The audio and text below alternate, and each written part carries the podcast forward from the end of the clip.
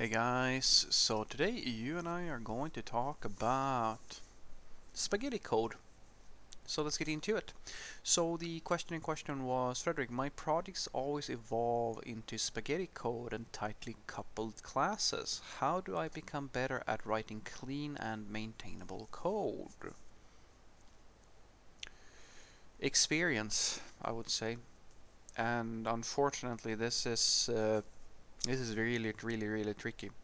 Uh, even for, I would even go as far as to say that I know senior software developers who've been working for years that are still fairly poor, fairly bad at this thing.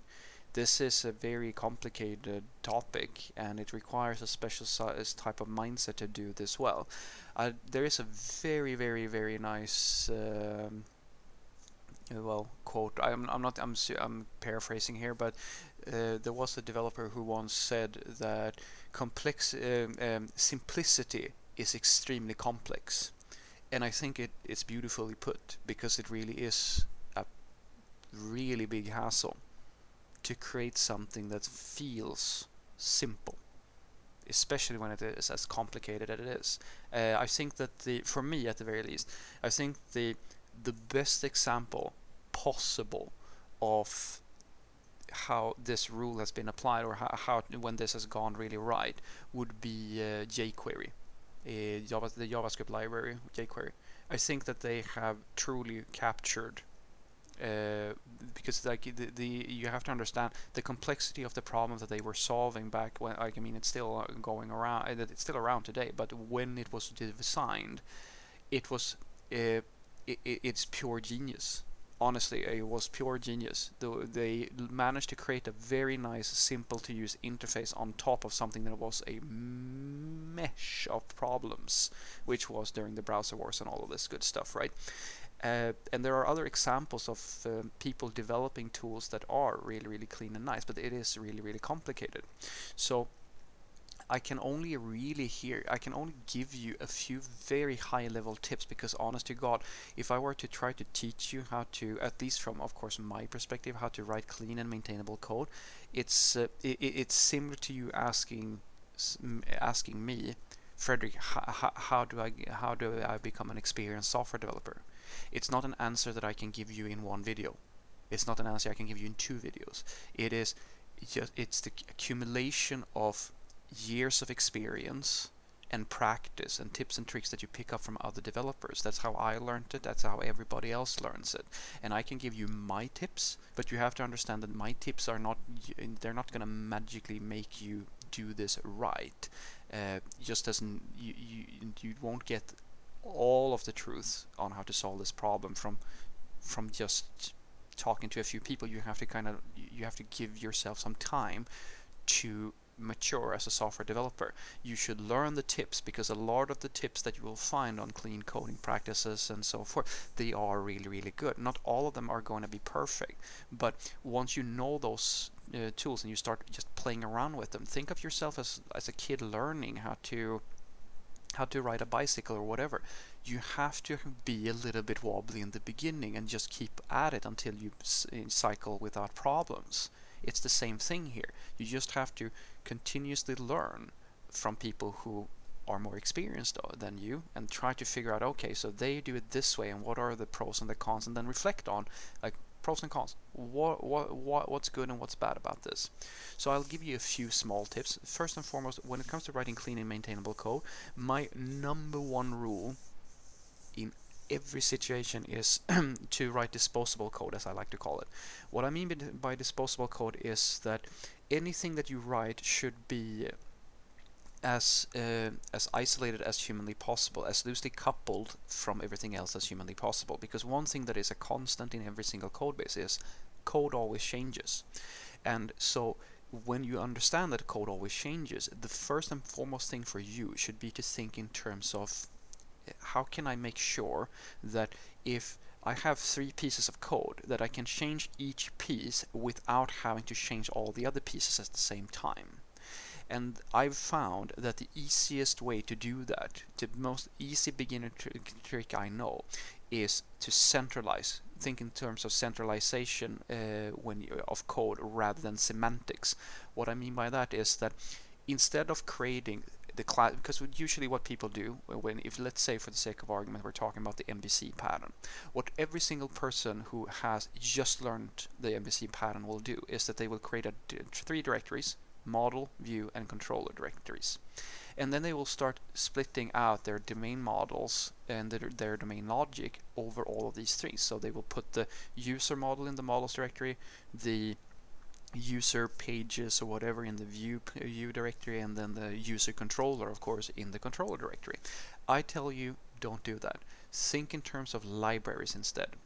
In other words, do not create an MVC, like uh, the, the hierarchy of MVC in terms of folders because the thing is, just the the folders uh, is not the thing that does that makes something MVC. It's just how you that's how just how you place your code take all the user related logic, everything that is related to the user model itself, put that in a library.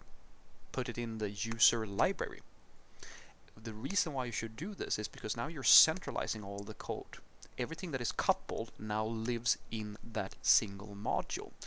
And if you think about that, that is actually how you are yourself. You're consuming all of the third party packages that you use in your project every single person who distributes it, who works in open source and publishes as a package works in this fashion. They don't force you, usually at the very least, to download a bunch of code from different places. They all they put it together and create a nice little library that you can depend on and where everything that you need exists that is related to that library. And you should write your code the same way because when you start doing that it becomes very easy for you to comprehend what is owned by this piece this piece of the library. It also makes it extremely easy to split out into microservices. If you have all your user logic in a user package well, all you really need to do is to slap a network interface on that and put that in a server, and all of a sudden you have microservices, or you, you can create that create a service out of that thing when the project grows. But honestly, if you if you get really good at this modularization thinking, the the scale that you can get a monolith up to is enormous. I've found more often than not that the reason why the monolithic application structure doesn't really scale all that well, it has more to do with that people don't really adhere to this rule.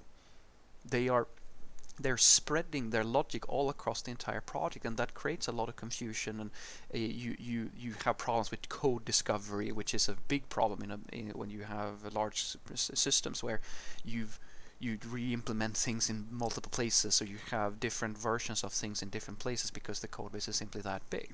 And when you start thinking in terms of these tiny modules, what another thing that I've found that to be really nice is that when the project grows even further and you have more people joining in and you talk about code ownership, well, the next thing for you is to all right then uh, is to discuss okay who owns what packages or who owns what modules and then you can put those those modules or those libraries packages call them whatever you want right into a team directory.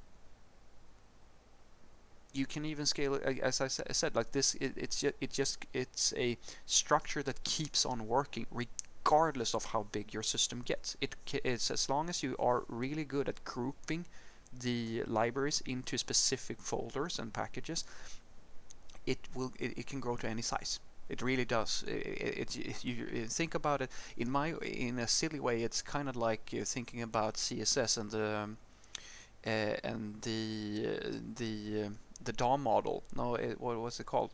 The uh, uh, the visual model in CSS, where like you you're basically just dealing with a box. You, it's a box inside of a box inside of a box. It's the same thing with uh, with these packages, you don't have to uh, think about that all that much. You just have to identify, okay, this is my domain model for a user, this is my domain model for a product, for an order, for whatever, and simply put those things in a directory. That's all you really have to know about.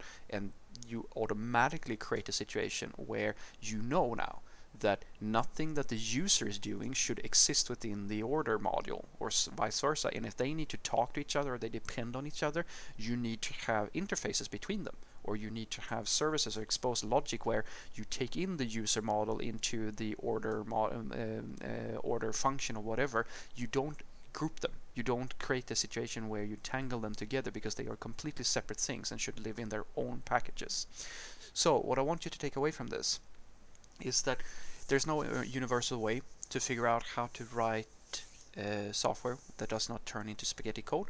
The and you should understand that it takes a while before you get good at this stuff. It's really uh, it comes down to practice and experience and learning from people who are who have tips to give away. My tip to you, if I can only give you one, is to modularize all the things. Put everything into a module and keep these modules clean.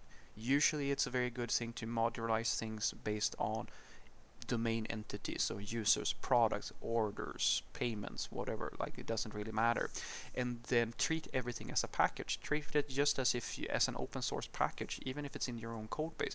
Centralize everything in their in the same module, and the rule is very simple everything that related to that specific entity or that concept exists within that module. And if you realize that you need higher levels of abstraction, maybe at the team level or something like that, where you have things that are very coupled, put them together. Just add another layer and have base modules that then go into a higher package, and then that can go even into a higher package. This is probably the, the easiest way for you to write very disposable code, where it's easy to change one thing without having to understand all the other things and affecting everything else. And it is probably one of the easiest ways to create, create the loosest coupling.